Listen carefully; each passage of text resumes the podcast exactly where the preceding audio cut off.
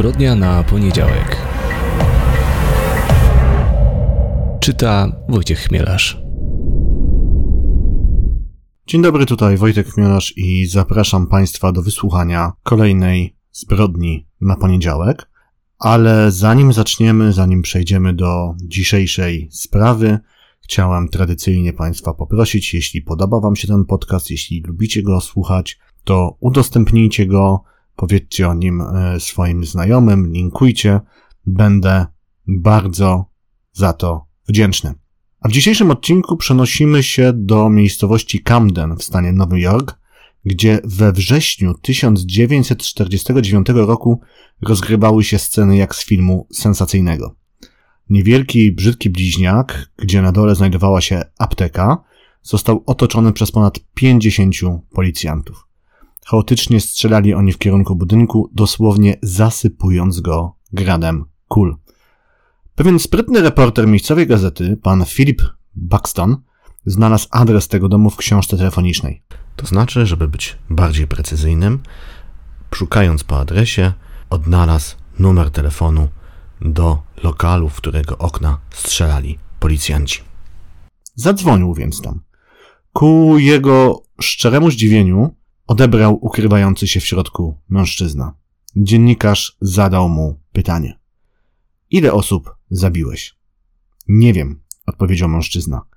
Nie liczyłem ich jeszcze, ale chyba poszło mi całkiem nieźle. Mężczyzna ukrywający się w budynku nazywał się Howard Unruch. Miał 28 lat i był amerykańskim weteranem II wojny światowej.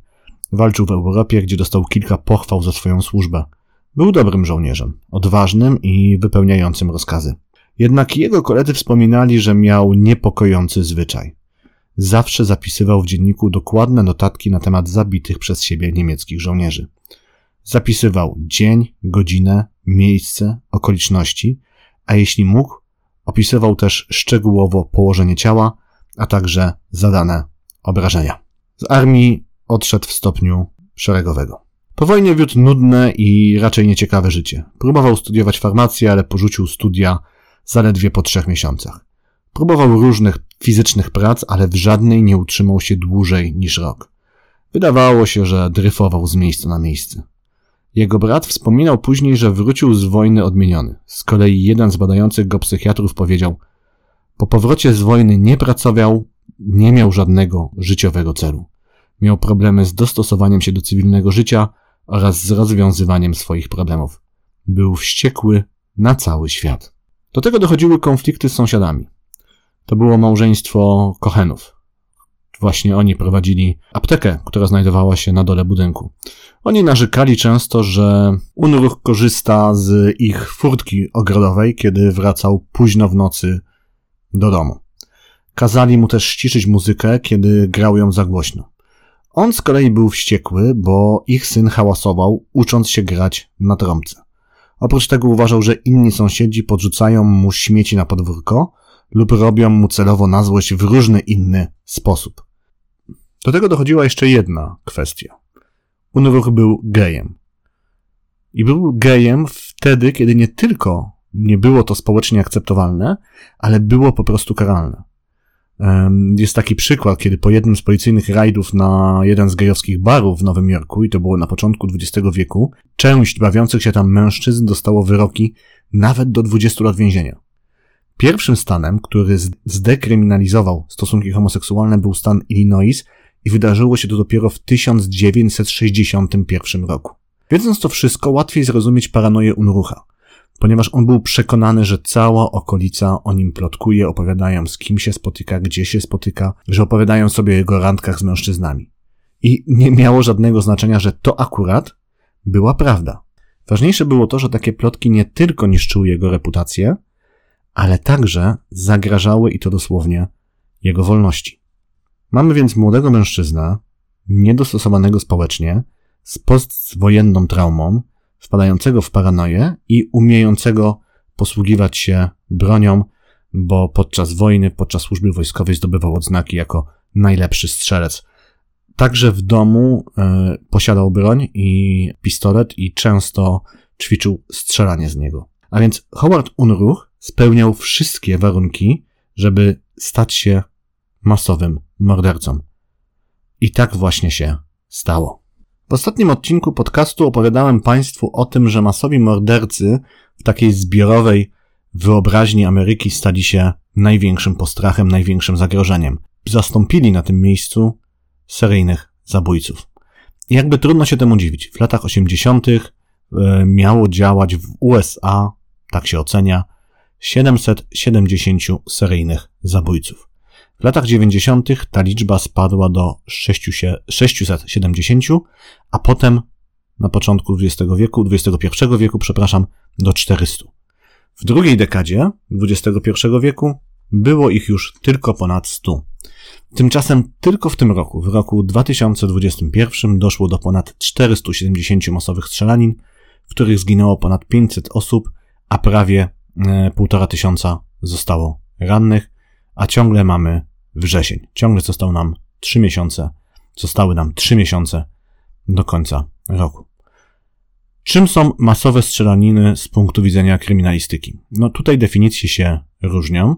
Generalnie zakłada się, że to taka strzelanina, gdzie postrzelonych mniej więcej w tym samym miejscu, w tym samym czasie zostało co najmniej cztery osoby, tak a sprawca był jeden. Masowy morderca, więc to ktoś, kto mniej więcej w tym samym momencie zabił co najmniej cztery osoby. Howard Unruch jest uważany za pierwszego masowego mordercę w historii Stanów Zjednoczonych. A wszystko zaczęło się dzień wcześniej. Howard Unruch pojechał do Filadelfii, do kina, gdzie zobaczył dwa filmy, I Cheated Low oraz The Lady Gambers. Jednak prawdziwy powód jego wyprawy był zupełnie inny, znaczy nie chciał oglądać filmów. W tym kinie miał się spotkać z innym mężczyzną, było to bowiem znane gejowskie miejsce spotkań. Jednak z powodu ruchu na drodze Unruch spóźnił się na spotkanie, a jego randka wróciła do domu. Wieczór spędził więc sam. Kiedy grubo po północy wrócił do domu, okazało się, że zniknął płot, brama, w zależności od tego, kto to opisuje, którą zamontował ledwo dzień wcześniej. Wściekły poszedł do domu, bardzo długo nie mógł zasnąć i właściwie całą noc spędził fantazjując o tym, kogo zabije kolejnego dnia i tworzył sobie w głowie listę celów. Obudzony rano przez swoją matkę zjadł śniadanie i wyjął swojego Lugera P08, którego zresztą legalnie kupił. Miał dwa pełne magazynki i 16 dodatkowych naboi, które włożył do kieszeni. Wziął też ze sobą gaz łzawiący i ostry nóż z około 15-centymetrowym ostrzem. Podczas śniadania miał się dziwnie zachowywać. Nosił przy sobie łom, którym wymachiwał, jakby straszył nim matkę. Być może dlatego poszło odwiedzić swoich przyjaciół w domu obok, państwa Pinerów. Wspominała coś o tym, że Howard miał dziwne spojrzenie i że się o niego martwi. Potem postanowiła wrócić do domu. Ale wtedy w pobliżu rozległy się strzały. Pani Uner biegiem wróciła do Pinerów.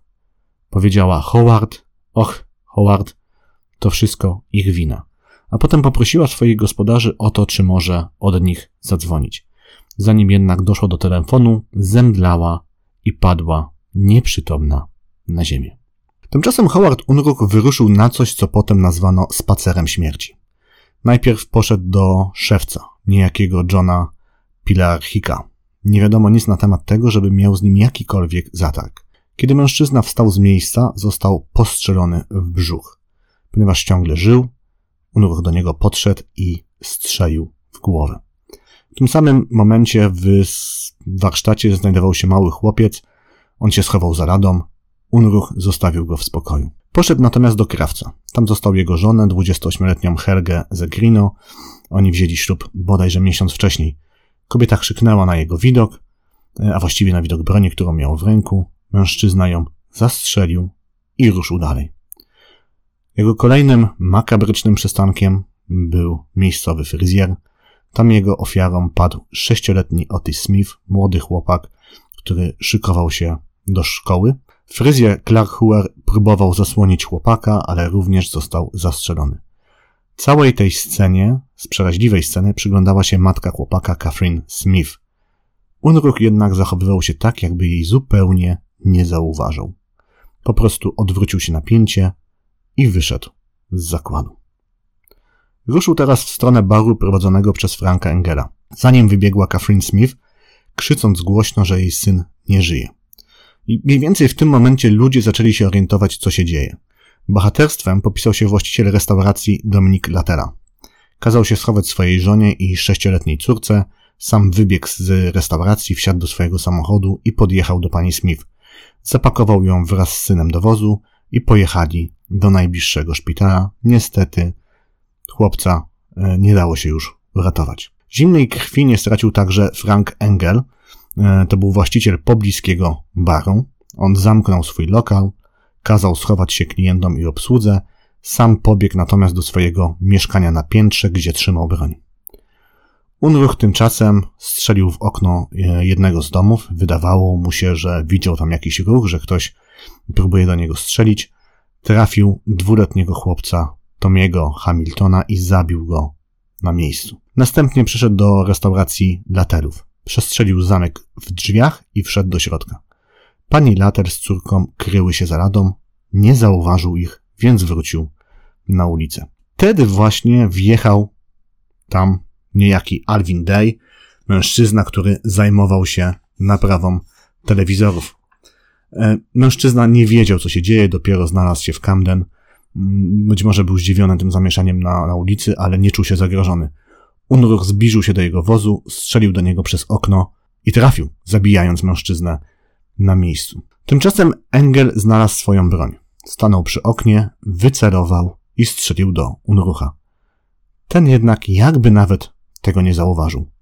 Engel nie zdecydował się na kolejny strzał. Żałuję, że nie strzeliłem, opowiadał później Meyerowi Bergerowi, dziennikarzowi New York Times, który notabene za swój artykuł na temat masakry dostał nagrodę Pulitzera. Engel kontynuował. Mogłem go wtedy zabić. Mogłem mu wpakować pół tuzina kulek. Nie wiem, dlaczego tego nie zrobiłem. Jakoś w tym momencie sąsiad Unrucha, Maurice Cohen, wyszedł ze swojej apteki, słyszał strzały, słyszał krzyki, chciał się dowiedzieć, co się dzieje. Na widok Unrucha z bronią pośpieszył z powrotem do środka. Unruch poszedł do jego apteki, akurat wychodził z niej James J. Hutton. Unruch poprosił go uprzejmie, żeby ten się odsunął. Mężczyzna jednak nie zrobił tego, ale nie, że w ogóle nie zrobił, tylko nie zrobił tego wystarczająco szybko, przynajmniej tak o tym powiedział. Opowiadał potem Unruch, dlatego mężczyzna strzelił mu najpierw w głowę, a potem w pierś. Tymczasem Maurice Cohen był już w domu, kazał schować się swojej żonie, matce i dwunastoletniemu synowi. Unruch poszedł za nim na piętro. Strzelił najpierw do szafy, gdzie ukrywała się żona aptekarza, trafił ją i zabił na miejscu. Matka aptekarza, pani Mini Cohen, próbowała zadzwonić na policję. Unruch zastrzelił ją, kiedy stała przy telefonie. Aptekarz próbował uciekać przez okno, Unruch trafił go w plecy i martwe ciało aptekarza wylądowało na chodniku pod oknem.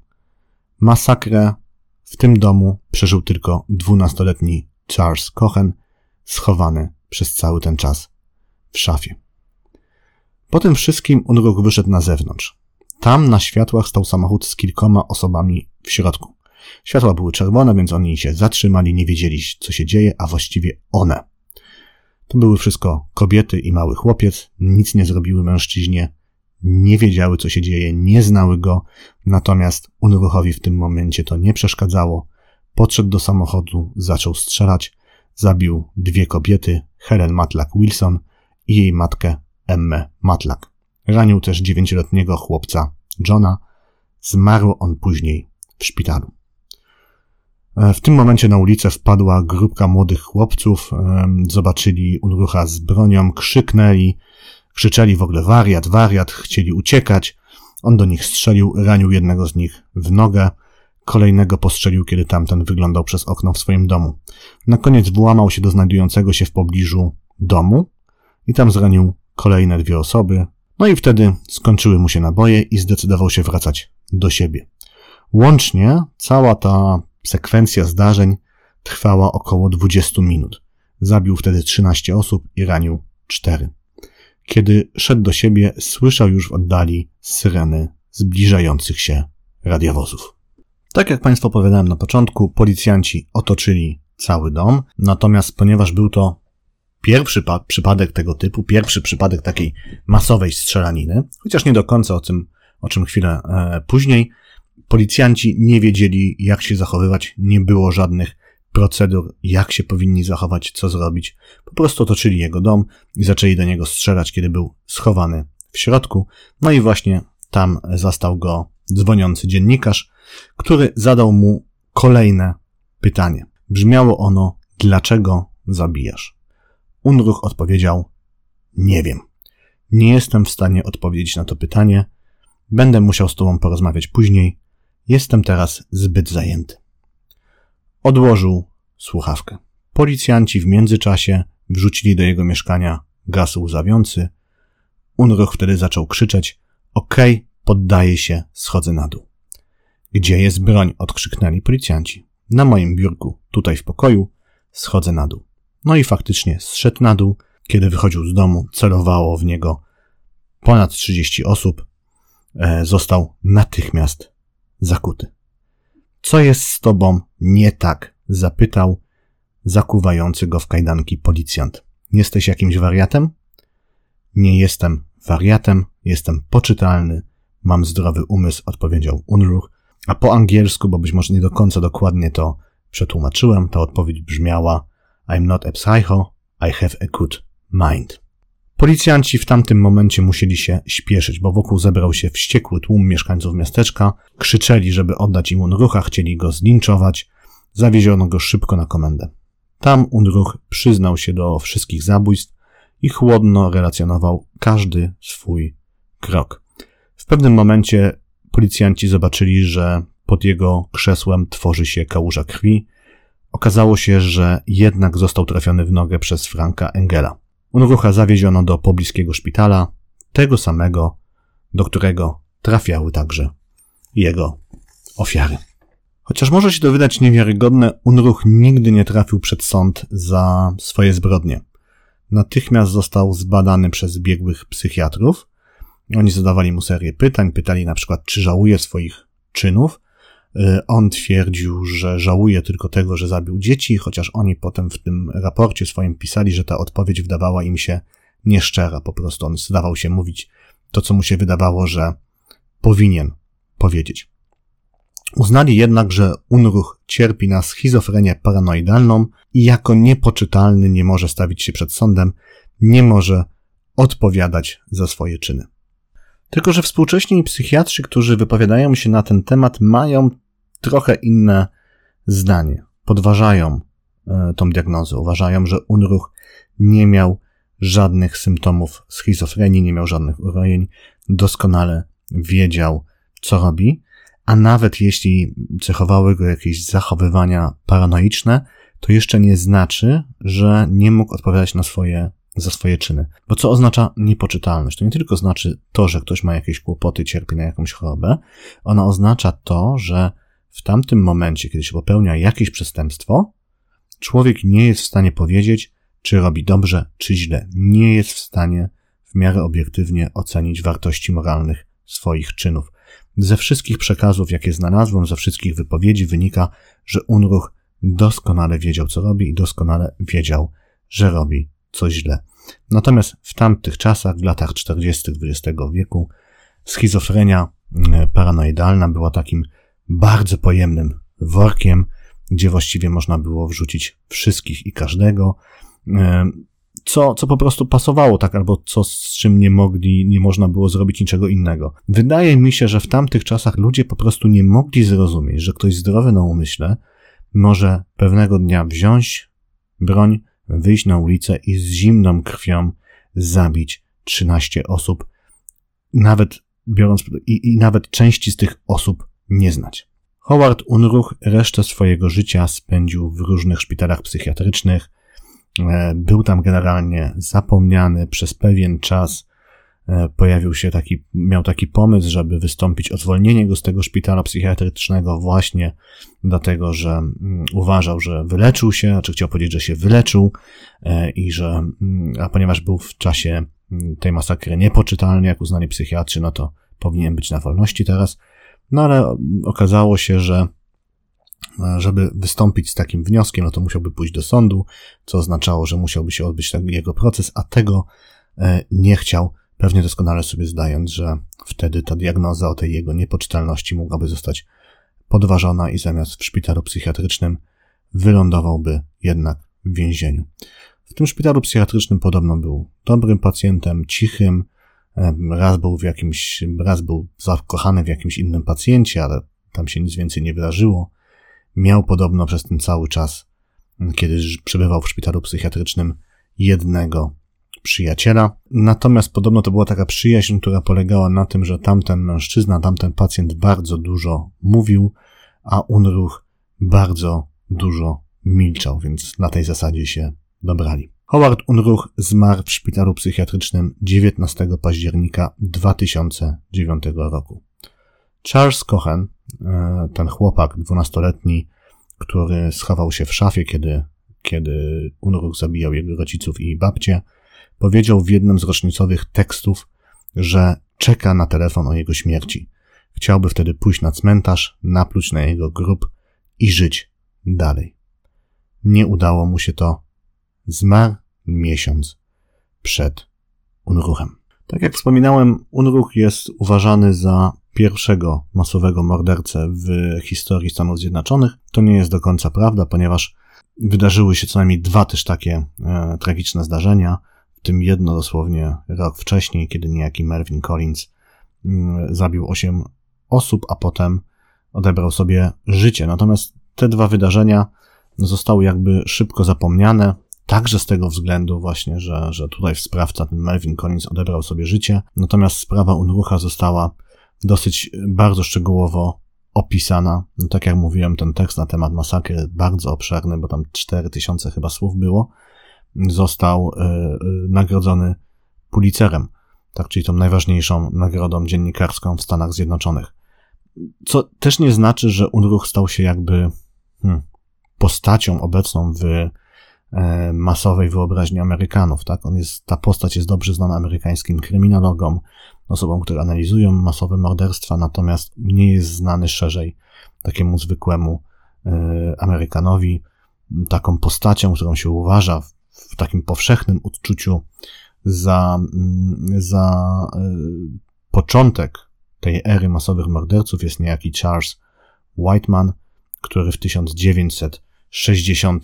1966 roku po zabiciu swojej żony i matki wspiął się na wieżę uniwersytecką w Austin w Teksasie i mając karabin z celownikiem optycznym zabił 16 osób, a ponad 30 ranił. I to też jest bardzo ciekawa sprawa. Myślę, że kiedyś będę musiał mm, do niej wrócić i o Państwu o niej opowiedzieć łącznie z jeszcze jedną historią, więc może za jakiś czas wrócimy do tej tematyki masowych morderców. Natomiast tutaj się jakby pojawia, więc okej, okay, Howard Unruch uważany jest właśnie ze względu na to, że ta jego sprawa została bardzo dokładnie opisana przez kryminologów, przez dziennikarzy i to jakoś w tej naukowej przynajmniej warstwie istnieje e, za pierwszego masowego mordercę w historii Ameryki, chociaż to, jak powiedziałem, nie do końca jest prawda.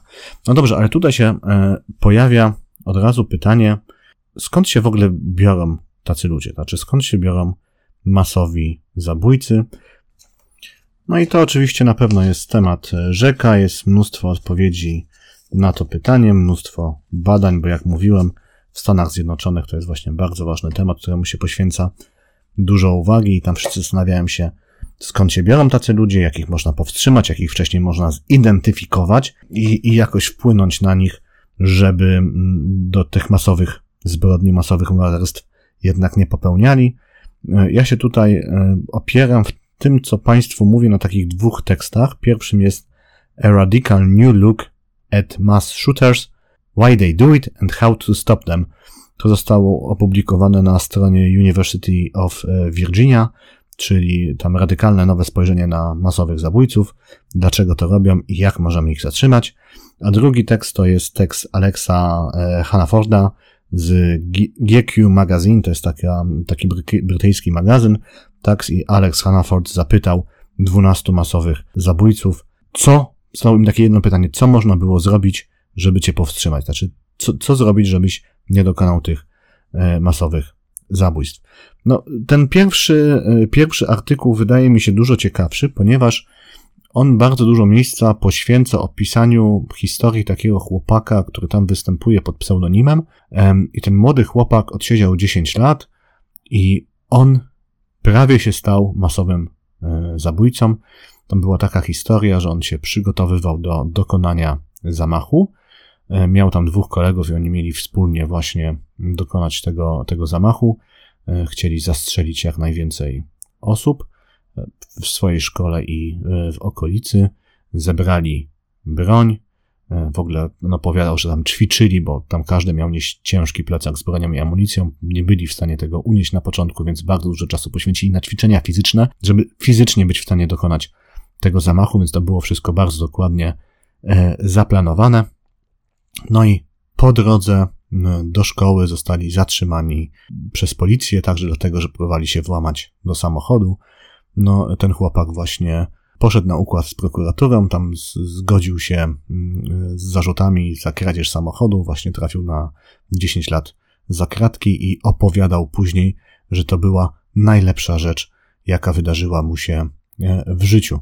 Dlaczego? Znaczy, między innymi dlatego opowiadał, że mm, dzięki pobytowi w więzieniu nauczył się w ogóle rozmawiać z ludźmi, ponieważ w szkole był odludkiem, nie chciał rozmawiać z ludźmi, separował się od nich, a mm, jak brutalnie stwierdził, w więzieniu, jeśli nie rozmawiasz ze współosadzonymi, to zginiesz, tak? Więc stanął pod ścianą, musiał się nauczyć rozmawiać z ludźmi. No i on potem po wyjściu z więzienia z takim bardzo dużym krytycyzmem patrzył na swoją przeszłość i tak pomagał i, i sam starał się analizować, co się właściwie wydarzyło, dlaczego wstąpił na tą ścieżkę, która miała go doprowadzić do masowego zabójstwa. Więc tak jak mówiłem, był takim wycofanym, dzieciakiem, e, nie miał właściwie, właściwie przyjaciół, e, trudno mu było nawiązywać e, więzi, ale to nie jest do końca tak, że był odludkiem. Znaczy on potem wspominał, że on sam się jakby w to bycie odludkiem wpędzał, tak? I, i opowiadał, że, że miał taki szok, kiedy wyszedł z więzienia, bo był przekonany, że nikt go w szkole nie lubi, że nikt go, nikt go tam nie lubił, nikt nie chciał się z nim zaprzyjaźnić, że wszyscy go tam nienawidzą, więc przeżył szok, kiedy wyszedł z więzienia i wtedy po raz pierwszy, jak wrócił do domu, otworzył ten, ten, ten album taki, e, który każda klasa tam maturalna w Stanach na końcu swojej edukacji e, robi, tego etapu edukacji. No i był w szoku, ponieważ no, wszyscy już wiedzieli, za co poszedł do więzienia, wszyscy wiedzieli, co planował zrobić i w tym albumie znalazł mnóstwo życzeń, znaczy wszyscy mu składali jakieś miłe życzenia, żeby sobie poradził. Do tego opowiadał, że był przekonany, że w tym albumie, bo oni tam sobie zawsze dają jakieś tytuły, tak, znaczy oceniają, kto ma szansę odnieść największy sukces, tak, kto był najprzystojniejszy i tak dalej, i tak dalej. No i on był pewien, że zostanie w tym albumie e, określony jako największy przegryw, tak, jako największy przegrany, człowiek, który nikt nigdy w życiu nie osiągnie, a się okazało, że został określony mianem najbardziej wstydliwego, tak? I miał taki, przeżył taki szok, opowiadał, kiedy nagle zdał sobie sprawę, że przez ten cały okres, kiedy tkwił w takiej mentalnej klatce, nie potrafił z nikim nawiązać więzi, wydaje się, że przez ten cały czas różni ludzie wyciągali do niego rękę, różni ludzie chcieli nawiązać z nim kontakt. Co jeszcze opowiadał? Opowiadał, że mm, takim pierwszym etapem, kiedy on wszedł, nie wiem, takim pierwszym krokiem, może kiedy on wszedł na tą drogę do, mm, do tego, żeby, no właśnie, dokonać tego masowego morderstwa. Nie było to, że on się źle czuł, nie było to, że być może cierpiał na depresję, że miał jakieś tam problemy psychiczne. Pierwszym etapem, pierwszym krokiem było to, kiedy pewnej nocy pomyślał, że on jest jednak wyjątkowy. To znaczy, stwierdził, jak się zastanawiał, dlaczego go wszyscy tak nie lubią, to nagle do niego dotarło w pewnym momencie, przynajmniej tak to sobie wyobraził, że wszyscy go nie lubią dlatego, że on jest wyjątkowy, a to oni są przegrywami, to oni są od niego gorsi. I oni sobie zdają sprawę, że są od niego gorsi, cała jego klasa, wszyscy jego koledzy zdają sobie sprawę, że są od niego gorsi i dlatego go nienawidzą. I opowiada wyraźnie, że to był pierwszy krok e, e, i od niego zaczęła się ta cała wędrówka, która zakończyła się tym aresztowaniem przez policję z, z plecakiem wypełnionym bronią. Tym kolejnym krokiem było to, że znalazł mm, kolejnego takiego podobnego sobie odludka i oni wzajemnie się napędzali, e, e, no i, i wymyślili ten plan i go realizowali. Też opowiadał, że to, czego on tak naprawdę chciał, to zostać wysłuchanym, ale opowiada, że ten akt, którego chcieli dokonać, ten akt masowej strzelaniny, to, to nie była ich, to nie miała być ich wiadomość. To nie było to, czego oni chcieli. On chciał zostać wysłuchany przed tą masakrą. Chciał, żeby wcześniej ktoś do niego podszedł i wysłuchał tego, co ma do powiedzenia. Więc yy, i to jest ciekawe, bo, bo, bo w tym magazynie yy, GQ Magazine jak są wywiady z innymi masowymi mordercami, to oni powtarzają to samo, że e, bardzo często to się powtarza, że oni powiadają, że oni tkwili w jakiejś mentalnej klatce i potrzebowali kogoś, kto z nimi porozmawia, kto pomoże im przezwyciężyć swoje problemy, pozwoli im jakby wyjść z tej, z tej klatki. I ich to strasznie, e, strasznie męczyło i po prostu w pewnym momencie nie widzieli jakby innego momentu, żeby, innego sposobu, żeby zostać usłyszanym niż dokonanie tego masowego morderstwa. E, I, i, i właśnie, no paradoksalnie, większość z nich nie chciała tego zrobić. Znaczy, większość z nich nawet nie pamięta tego, jak to dokonała. Część z nich mówi, że wyraźnie, jak szli do szkoły z bronią, nie chcieli tego zrobić. Ale, ale byli już tak zapętleni w tych swoich obsesjach, że nie potrafili się z nich wyzwolić. Ale jest jeszcze e, jedna rzecz, e, jeden czynnik, który mm, jak bardzo ważny, tak, w tym, co tworzy e, masowego, masowego mordercę, dlaczego ludzie się stają masowymi mordercami. I tutaj troszeczkę wracamy znowu do Howarda Unrucha, jak pamiętamy lata 40.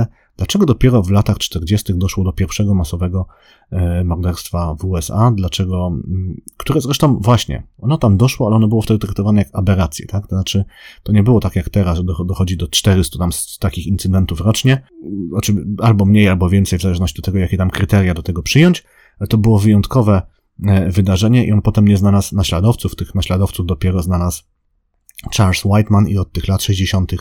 się e, e, zaczęło. Pytanie, dlaczego dopiero wtedy?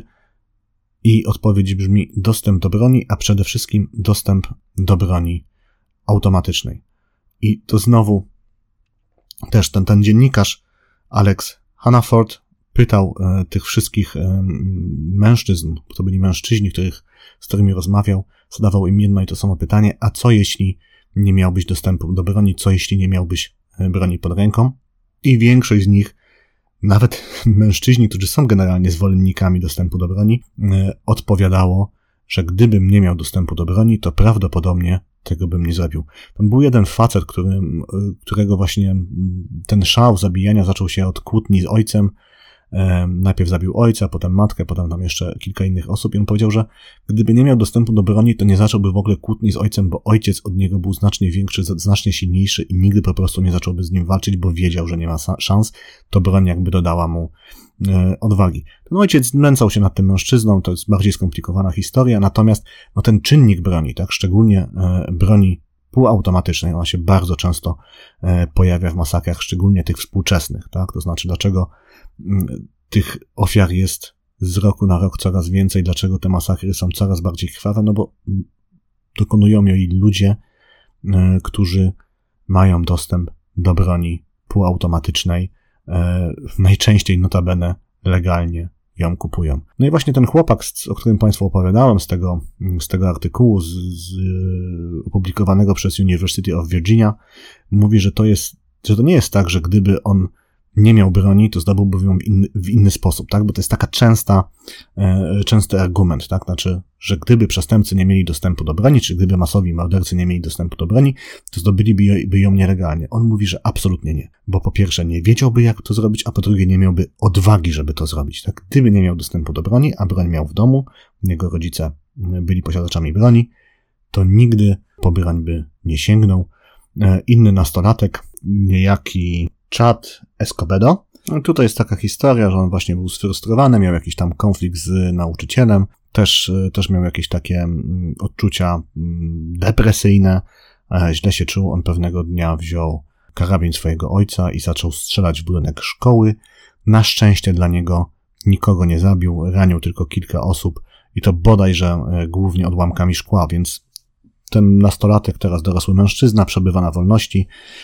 Nawet nie wiem, czy trafił do więzienia, jeśli nawet trafił na jakiś krótki, e, e, krótki okres. No właśnie jest zabawne, bo on się bardzo przejmuje tym, że biorąc pod uwagę jego przeszłość, nie będzie mógł e, kupić legalnie broni. Natomiast on opowiada, że gdyby tylko jego ojciec zamknął ten karabin w bezpiecznej miejsc, miejscu, w jakiejś pancernej szafie, do której on nie miałby dostępu, to nigdy by do tego e, wydarzenia nie doszło. Tak więc, no znowu, ten dostęp do broni to jest jakiś naprawdę taki dominujący czynnik, który, mm, który no, sprawia to, że ludzie stają się masowymi mordercami, tak? Że gdyby, naprawdę, gdyby oni w innej sytuacji, znaczy, na, gdyby nawet będąc w tej samej sytuacji, tak samo się czując, nie mieli dostępu do tego broni, to pewnie by nie popełnili tutaj swoich e, czynów. No i właśnie ten argument, że zdobyliby broń w inny sposób, e, no nie do końca, nie do końca się sprawdza właśnie, no jak e, pokazuje historia tego chłopaka, o którym Państwu opowiadam i, i, i te wszystkie inne opowieści tych mężczyzn, bo oni też powtarzają, że, że gdyby nie mieli broni, to pewnie nawet nie wiedzieliby, jak ją, jak ją zdobyć w nielegalny sposób, tak? Bo też masowi zabójcy to nie są gangsterzy, to nie są też terroryści, oni nie mają pewnego, nie wiedzą, nie, nie, mają po prostu umiejętności, tak, nie wiedzą gdzie szukać tej broni, nie wiedzą jak ją kupić e, i jak to zrobić, za bardzo by się też tego bali, tak. To jest zupełnie inne zachowanie właśnie niż zachowania gangsterskie czy zachowania grup terrorystycznych. Więc naprawdę, co by nie mówić, jakby do sprawy nie podchodzić, tak jak się patrzy na przypadki masowych morderstw, no to oprócz tych wszystkich dolegliwości e, psychicznych, tego poczucia odtrącenia, mm, no, dostęp do broni jest tym czynnikiem bardzo ważnym, a kto wie nawet, czy czynnikiem nie decydującym. A zakończymy ten odcinek krótkim opisem innej sprawy.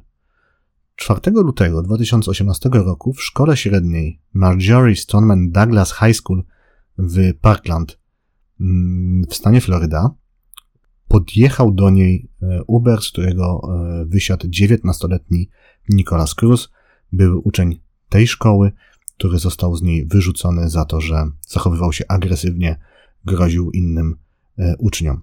Wszedł bez problemu do szkoły, tam nacisnął przycisk alarmu przeciwpożarowego. Kiedy uczniowie zaczęli wybiegać z klas, wyjął właśnie broń półautomatyczną i otworzył do nich ogień.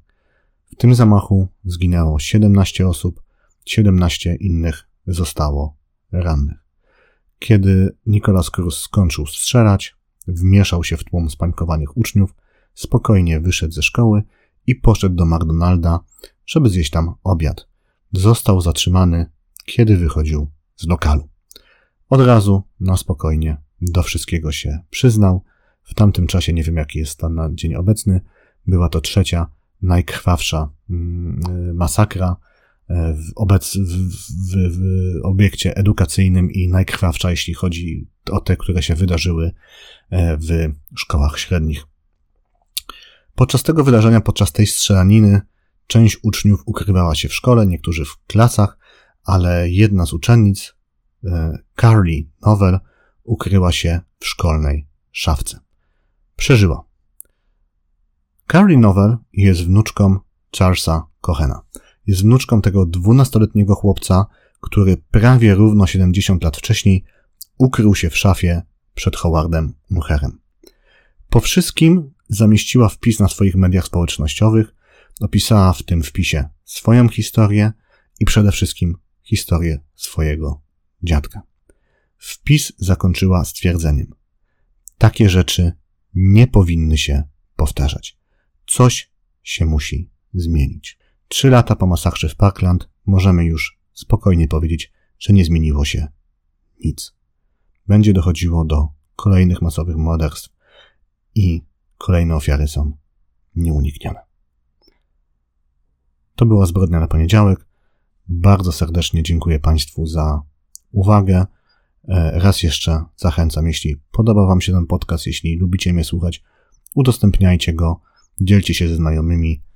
Będzie mi bardzo miło. Raz jeszcze dziękuję Państwu za uwagę i zapraszam już e, teraz do kolejnego odcinka, gdzie najprawdopodobniej spróbuję się zmierzyć po raz kolejny, bo kiedyś o, tym, o niej pisałem, z jedną z najbardziej tajemniczych i chyba najbardziej dziwnych spraw kryminalnych, o jakich kiedykolwiek czytałem. Pozdrawiam, Wojciech Miarz.